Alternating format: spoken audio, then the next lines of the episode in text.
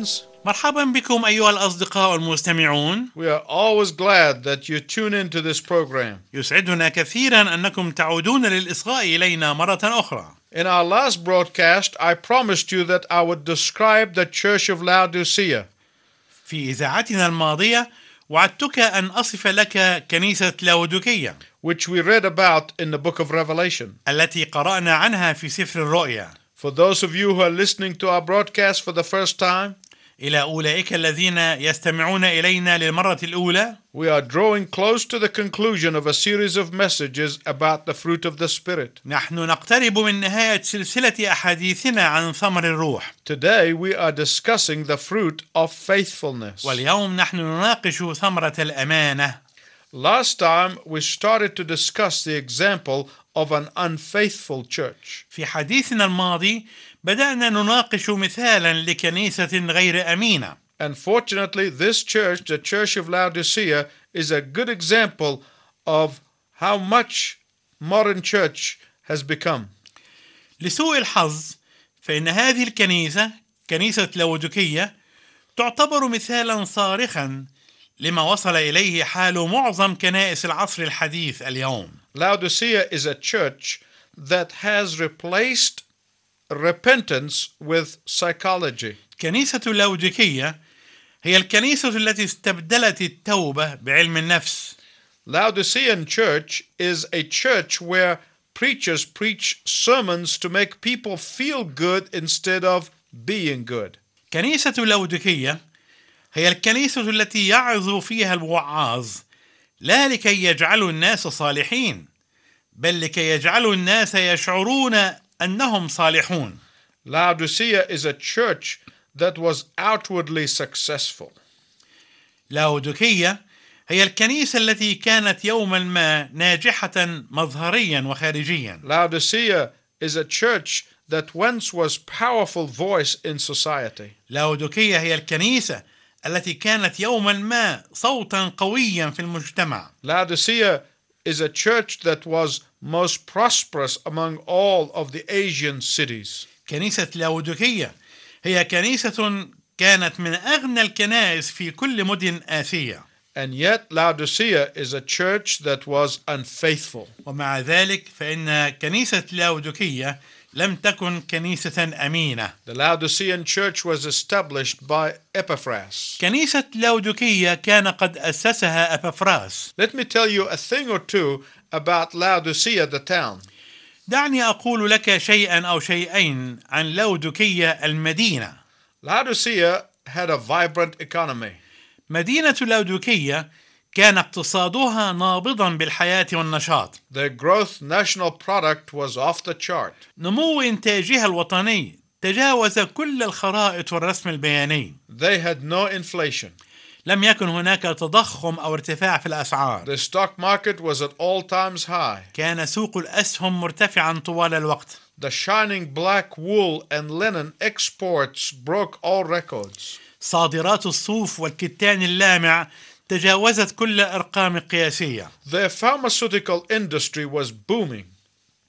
صناعة الأدوية والمستحضرات الصيدلية كانت مزدهرة especially an eye salve factory that was exporting all over the world. خصوصا صناعة مراهم وكحل العين التي كانت تصدر إلى كل أنحاء العالم That is why God calls them blind. ولذلك يسميهم الله عميانا They were experts on eye salves, لقد كانوا خبراء في كحل العين They produced it and sent it all over the world, أنتجوه وصدروه إلى كل العالم but they were blind. ولكنهم كانوا عميانا They thought they were rich, but they were not.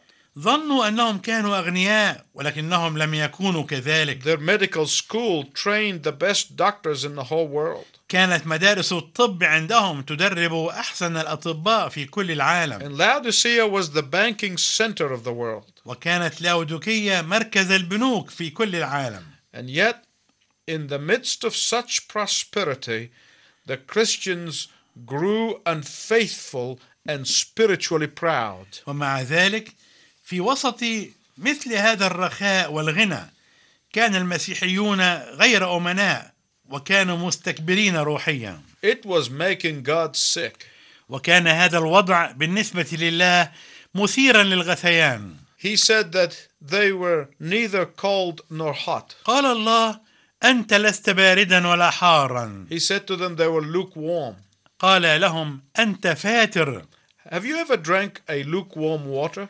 هل شربت أيها المستمع الكريم يوما ما ماء فاترا؟ It makes you nauseous. إنه يشعرك بالغثيان والقرف You want to vomit. وتحس أنك تريد أن تتقيأ And that is what God is saying. You are making me sick because you're neither cold nor hot. وهذا هو بالضبط ما يقوله الله لهم قرفتني أنت لست حارا ولا باردا In Revelation 3:20, God extends to them an invitation to return back to be faithful to the Lord Jesus Christ. ويقدم الله في العدد العشرين من الأصحاح الثالث من سفر الرؤيا يقدم دعوة لهم للعودة ليكونوا أمناء للرب يسوع المسيح. He said to them in verse 20 of chapter 3, قال لهم في العدد العشرين من الأصحاح الثالث ها أنا ذا واقف على الباب وأقرع إن سمع أحد صوتي وفتح الباب أدخل إليه وأتعشى معه وهو معي. Often this passage is quoted as an evangelistic endeavors that God is saying to the sinner, I want to come into your life. يقتبس هذا الفصل غالبا كمحاولة كرازية للقول بأن الله يقول للخاطئ أنا أريد أن أدخل إلى حياتك But that's not what he means here. ليس هذا هو ما يعنيه الله هنا God is talking to the believers here in Laodicea. فالله هنا يتحدث إلى المؤمنين في لودوكية He's talking to Christians. هو يخاطب المسيحيين He is talking to members of the church. هو يخاطب أعضاء الكنيسة But these are the words that were spoken to the Christians in Laodicea who were ceased to be faithful. هذه هي الكلمات التي قيلت للمسيحيين في لودوكية الذين توقفوا عن أن يكونوا أمناء He is talking to Christians who got so busy with their prosperity that they stopped going to prayer meetings. هو يخاطب المسيحيين الذين أصبحوا مشغولين بثرواتهم فتوقفوا عن الذهاب إلى اجتماعات الصلاة He is talking to Christians who got so comfortable in their lifestyle that they became sporadic in their worship. هو يخاطب المسيحيين الذين أصبحوا مترفين في أسلوب حياتهم حتى أنهم أصبحوا متشتتين ومتقطعين في عبادتهم He is talking to Christians who became so entangled with God's blessings that they forgot the blessing. هو يخاطب المسيحيين الذين صاروا متورطين ومرتبكين ببركات الله حتى أنهم نسوا الله نفسه الذي باركهم He is talking to Christians who were so preoccupied with their own reputation that they refrained from witnessing to the lost. هو يخاطب المسيحيين الذين انهمكوا وانشغلوا بسمعتهم حتى انهم احجموا وامتنعوا عن الشهاده للضالين He's talking to Christians who were so caught up in the political process that they marginalized the truth and integrity. هو يخاطب المسيحيين الذين انهمكوا في التقدم السياسي حتى أنهم وضعوا الحق والكمال والاستقامة على الهامش. He is talking to Christians who were so busy in church politics that they have left out of their lives and out in the cold the one who died for the church. هو يخاطب المسيحيين الذين انشغلوا بسياسه ونظم الكنيسة حتى أنهم أخرجوا من حياتهم خارجا في البرد. ذاك الذي مات لأجل الكنيسة. The Laodicean church was indifferent to the invitation of Jesus, and before long it became a shadow of its former glory. ولم تبالي كنيسة لودكية بدعوة يسوع ولم يمر عليها وقت طويل حتى أصبحت مجرد ظل لمجد غابر Laodicea is now the modern Turkish city of Izmir. لاودكية الآن هي المدينة التركية المسماة أزمير You can say it cannot happen now. قد تقول إن هذا لا يمكن أن يحدث الآن Let me take you to England and Scotland, and I'll show you the big cathedrals and the great edifices that have no more than 12 people on Sunday morning. اذهب اليوم إلى إنجلترا وإلى اسكتلندا وأنت ترى الكاتدرائيات الكبيرة والمباني العظيمة التي لا يحضرها صباح أيام الآحاد أكثر من 12 شخصا Go to Germany or Holland or any of these lands of the Reformation and see what unfaithfulness does to a people and to a church. اذهب إلى ألمانيا أو إلى هولندا أو إلى أي بلد من بلدان الإصلاح لترى ماذا يمكن أن تعمل عدم الأمانة لشعب أو لكنيسة Let me tell you, God moves on. دعني أقول لك شيئا الله ينتقل من مكان إلى مكان آخر He does not strive with us forever. إنه لا يجاهد معنا إلى الأبد I want to tell you two things about faithfulness before I close. وأود أن أقول لك شيئين عن الأمانة قبل أن أختم حديثي هذا The first thing I want to tell you about faithfulness is this أول شيء أريد أن أقوله لك عن الأمانة هو هذا faithfulness in little things define our character. الأمانة في الأمور الصغيرة هي بمثابة تعريف بأخلاقياتنا وشخصياتنا If I ask husbands and wives, Are you faithful? Most of you would say yes. إذا أنا سألت الأزواج والزوجات هل أنتم أمناء؟ فإن معظمهم سوف يجيبني قائلا If I ask husbands and wives, Are you faithful to each other? Most of you would say yes. إذا أنا سألت الأزواج والزوجات هل كل منكم أمين نحو الآخر؟ فإن معظمكم سوف يجيبني قائلا نعم Because you define faithfulness in terms of sexual fidelity. لأنك تعرف الأمانة بمصطلح الأمانة الجنسية But faithfulness means more than that. لكن الأمانة تعني ما هو أكثر من ذلك Faithfulness in marriage means that you build each other up and not tear each other down. الأمانة في الزواج تعني أن كل منكما يبني الآخر ليرتفع ولا يمزق كل منكما الآخر ليهبط Faithfulness in marriage means that you encourage each other and not criticize each other. الأمانة في الحياة الزوجية معناها أن كل منكما يشجع الآخر ولا ينتقد أحدكما الآخر Faithfulness in marriage means making decisions that are for the other's highest good. الأمانة في الحياة الزوجية معناها أن كل من الزوجين يتخذ القرارات التي تؤدي إلى أعظم خير لصالح الشريك الآخر Faithfulness is even deeper than that. الأمانة أعمق أيضا من ذلك Faithfulness means making decisions that may be even deserving you but serving your spouse. الأمانة تعني أنك تتخذ قرارات ربما لا تكون لصالحك ولكنها تخدم شريك حياتك I could continue the list on and on. وأستطيع أن أسترسل في مثل هذه القائمة أكثر وأكثر Faithfulness in little things means faithfulness in big things. الأمانة في الأشياء الصغيرة تعني الأمانة في الأشياء الكبيرة Faithfulness in little things define our character. الأمانة في الأشياء الصغيرة تعرف أخلاقنا وشخصياتنا Listen to what Jesus said in Luke 16:10. لنسمع ماذا قال يسوع في العدد العاشر من الأصحاح السادس عشر من إنجيل لوقا قال يسوع الأمين في القليل أمين أيضا في الكثير والظالم في القليل ظالم أيضا في الكثير Faithfulness at work means you are faithful whether the boss is watching you or not. الأمانة في العمل تعني أن تكون أمينا سواء كان رئيسك يراقبك أم لا Faithfulness at work means you are faithful whether you are appreciated or not. الأمانة في العمل تعني أن تكون أمينا سواء كان هناك تقدير لك أم لم يكن Faithfulness at work means you are faithful whether you are rewarded or not.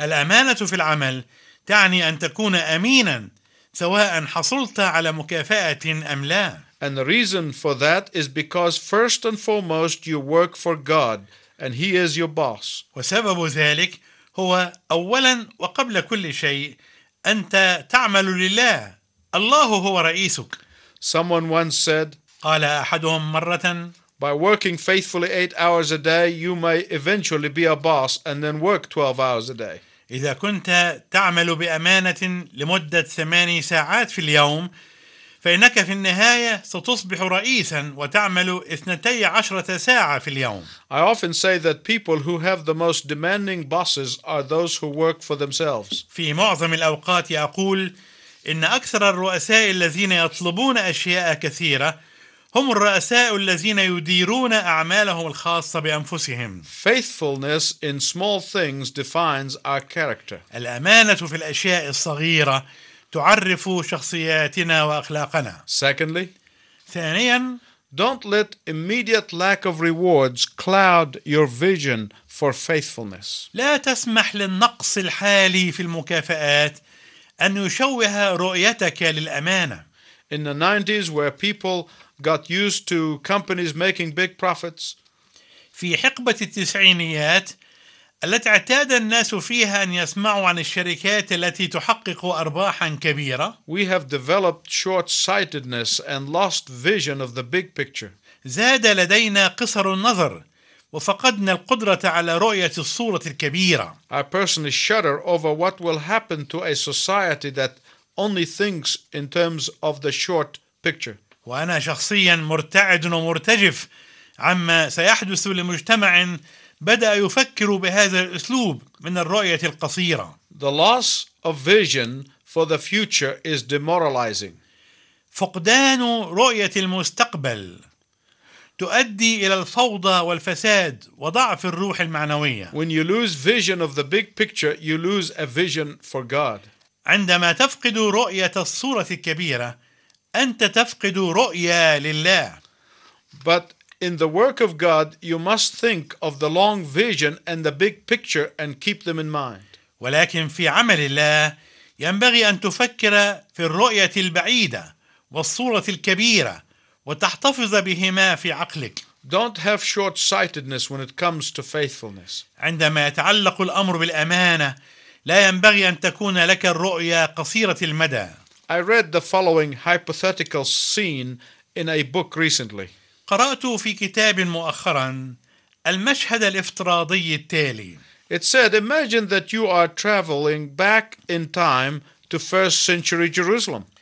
جاء في هذا المشهد تصور أنك سافرت في الزمن عائدا إلى أورشليم في القرن الأول in the days of the early church. في أيام الكنيسة الأولى As you walk along a busy street near the temple, وبينما أنت تسير في الشارع المزدحم بالقرب من الهيكل you interview several of the people walking along the street or working in the market. أنت تلتقي مع عديد من الناس الذين يسيرون في الشارع أو يعملون في السوق You pick the individuals to talk to them at random, انتقي بعض الأفراد بصورة عشوائية كيفما اتفق and you ask each of these typical Israelites a few questions. واسأل كل واحد من أولئك الإسرائيليين النموذجيين بعض الأسئلة البسيطة Who of your generation will people likely be remembered 2,000 years from now?